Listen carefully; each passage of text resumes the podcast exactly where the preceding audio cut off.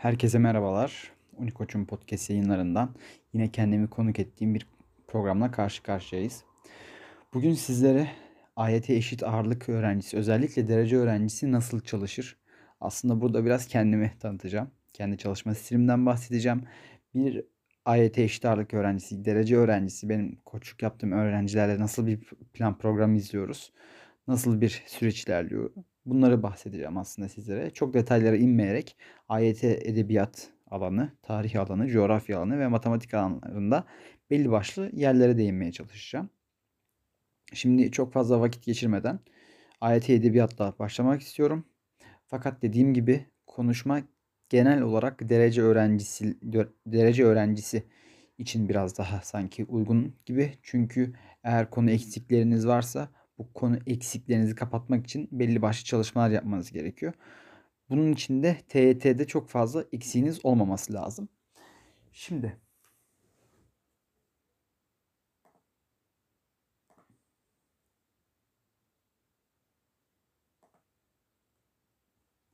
Şimdi başlamak gerekirse AYT edebiyat nasıl olmalı? Ben açıkçası öğrencilerime şöyle derim koçluk yaptığım arkadaşlara.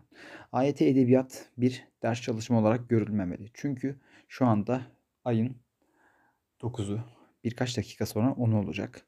Sınav 25 Haziran'da. Bu arada 10 Eylül tarihi söylemeyi unuttum. Uzun bir süre var. Bu sürede eğer her gün istikrarlı, düzenli bir şekilde çalışılırsa yoğun bir ezber temposuna girmeden bu süreç halledilebilir. Peki bu nasıl yapılacak? Ben tüm arkadaşlara şöyle diyorum. Her gün, her akşam düzenli olarak elinize almış olduğunuz bir edebiyat el kitabını burada marka fark edebilir ama marka vermek istemiyorum, yayın ev vermek istemiyorum.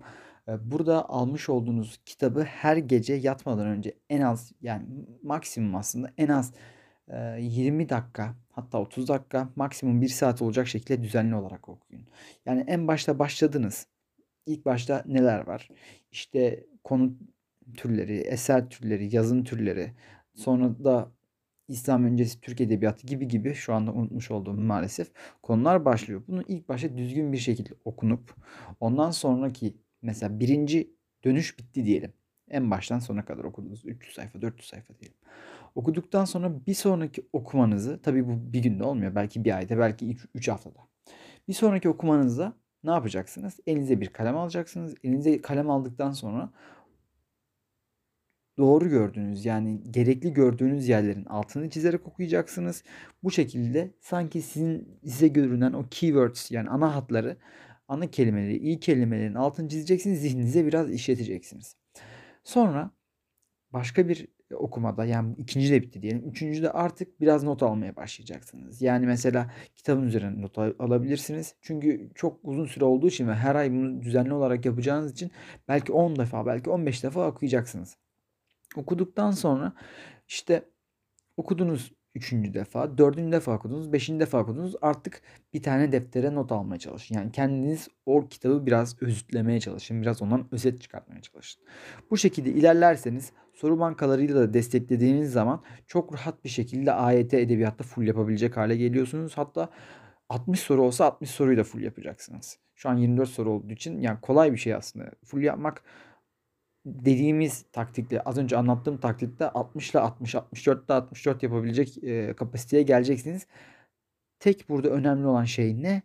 Yani lütfen her gece her akşam yatmadan önce onu okuyun. Hatta okuduktan sonra herhangi bir teknolojik cihazla da iletişimde olmayın ki hem siz dinlenmiş bir şekilde uyursunuz. Zihniniz ve gözleriniz. Hem de ezberiniz biraz daha akılda kal- kalmış şekilde karşınıza çıkar. AYT tarihi için aslında farklı bir konsept söylemeyeceğim size. Tamamen aynı konsept. Yine gece yapabilirsiniz. Ama ben AYT tarihte ekstra olarak tarih e, soru bankalarından çözer çözmeden önce yani mesela gün içerisinde çözmeden önce konu anlatımı kitaplarından bakar. Ondan sonra oradaki baktıklarım, önemli gördüğüm yerleri de bir tane not defterine geçirirdim. Tabii bu yine birinci anlattığıma benziyor ama ben bunu gün içerisinde de yapardım. Çünkü tarihe biraz fazla çalışma ihtiyacım olmuştu. Ondan dolayı mesela padişahların özelliklerini, padişahları neler yaptıklarını, olaylar arasındaki bağlantıları sürekli kendi defterimde böyle kendi mind map'imi oluşturup orada sürekli birbirleriyle bağlantı kurmaya çalışıyordum. Bu şekilde ilerlemeye çalışıyordum. Ha farklı mesela böyle şirketler var. Hatta bunu şirket bitirmişler. Olay mesela kendi kafanızda kodlamanız işte. Ama ben burada saçma sapan kodlamalardan bahsetmiyorum. İşte Nasrettin Hoca şuraya gitti, bunu yaptı, şunu getirdi. Tabii bu çocukça veya hani gerçekten aklınızda kalıcı şekilde olabilir ama olayın ciddiyetini kavramada ve biraz daha hani böyle gerçek anlamda ezberlemede, gerçek anlamda bilmede maalesef bizi biraz uzaklaştırıyor. Sadece günü kurtarmaya yarıyor. Bundan dolayı bunu, bunu yapmaktan ziyade yazarak ezberleme ve yazarak kodlama şeklinde ilerlerseniz, mantıklı bir şekilde kodlama şeklinde ilerlerseniz memnun olurum. Öyle diyeyim. Tarihte yine aynı şekilde anlattığım gibi ilerleyebilirsiniz. Soru bankalarından lütfen destekleyin. Ee, bu arada şu anda üretilen soru bankalarında maalesef yorum soruları çok fazla var ama AYT'de gerçekten bilgi soruları geliyor. Bundan dolayı AYT soru bankaları alırken yorum olanları az tutun. Yani gerçekten iki soru bankası maksimum. Öyle çözün. Diğer soru bankaları öyle saf, üzüt bilgi soran soru bankaları var. Onları bulmaya çalışın. Mesela sitemize girip o hangi soru bankası nereye hangi soru bankasını önermişiz onlara bakarak iyi tarih soru bankalarını bulabilirsiniz. Tavsiye ettiğimiz soru bankaları var gerçekten böyle saf bilgi soran sorular. Ayda coğrafya açıkçası hiç çalışmadım. Çalıştığım yer neresi vardı? Bu arada ben 11. sınıfta sayısaldım. 12. sınıfa eşit ağırlığa geçtim. Yani açıkçası hiçbir bilgim yoktu. Ve e, anlattığım şey biraz hayal meyal değil. Derece öğrencisiyseniz zaten bunları çok rahat yapabilirsiniz. Hasılı bir tek bir sıkıntı var. Madenlerin nerede olduğunu öğrenme. Bunun için de bir harita alabilirsiniz. Haritayı kendiniz elinize yazabilirsiniz. Ha bu arada şey de vardı. Meyvelerin, sebzelerin nerede yetiştiği ile alakalı. Bunlara bakabilirsiniz.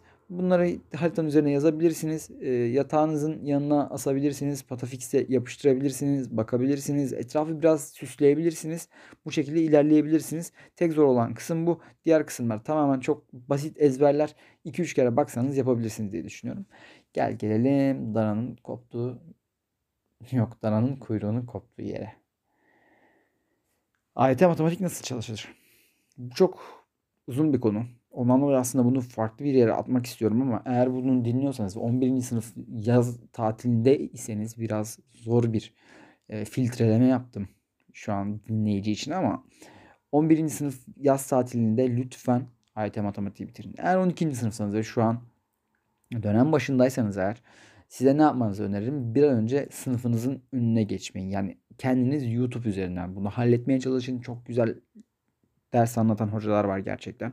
Onlara bakın derim. Onları araştırın. Kendiniz not alala yapın. Ondan sonra izlediğiniz videoyu hemen bir tane soru bankası açın. Soru bankasından çözmeye çalışın. Çözemeyin. Büyük bir ihtimal çözemeyeceksiniz.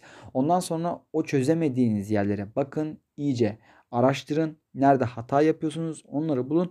Ondan sonra ikinci soru bankasına geçin. Ondan sonra üçüncü soru bankasına. Ya en az 6-7 tane soru bankası çözeceksiniz AYT matematikten. Çünkü AYT matematikte iyi yapan hem sayısalda derece yapar hem de eşit ağırlıklı derece yapar. Çok rahat bir şekilde söylüyorum. Bundan dolayı AYT matematik herkesin birinci noktası, birinci e, nasıl diyelim önceliği olmalı. Tabii çok daha detaylı bir şekilde anlatacağız bu AYT matematiği. Çünkü 8 dakika oldu. 10 dakikaya falan bulur kapat, kapanışla birlikte. Ondan dolayı bir sonraki videomda söz veriyorum AYT matematiği anlatacağım nasıl yapıldığına dair. Şimdilik bu kadar. Toparlamak gerekirse AYT eşit ağırlık derece öğrencisi için edebiyat ve tarih aslında bir ders çalışma rutininde değil, günlük kitap okuma rutini şeklinde ilerlemeli. Bundan bahsettiğim coğrafya biraz kolay. Ondan dolayı nasıl çalışacağını mesela bahsetmedim ama e, coğrafyayı biraz şey yapmayalım, indirgemeyelim. Çünkü rakibi ciddiye almalıyız ve özellikle coğrafya en yüksek kat sayılı e, sosyal bir sorularına sahip. Ondan dolayı coğrafyaya önem gösterin. Soru bankaları üzerinden çalışabilirsiniz. Dediğim gibi en yüksek kat sayıda coğrafya sahip. Bugünlük bu kadar. Kendinize iyi bakın. Bir sonraki vid videolar değil maalesef podcastlerde AYT matematikten bahsedeceğim. Farklı arkadaşlarla farklı konular üzerine konuşacağız. Kendinize iyi bakın. Sağlıcakla.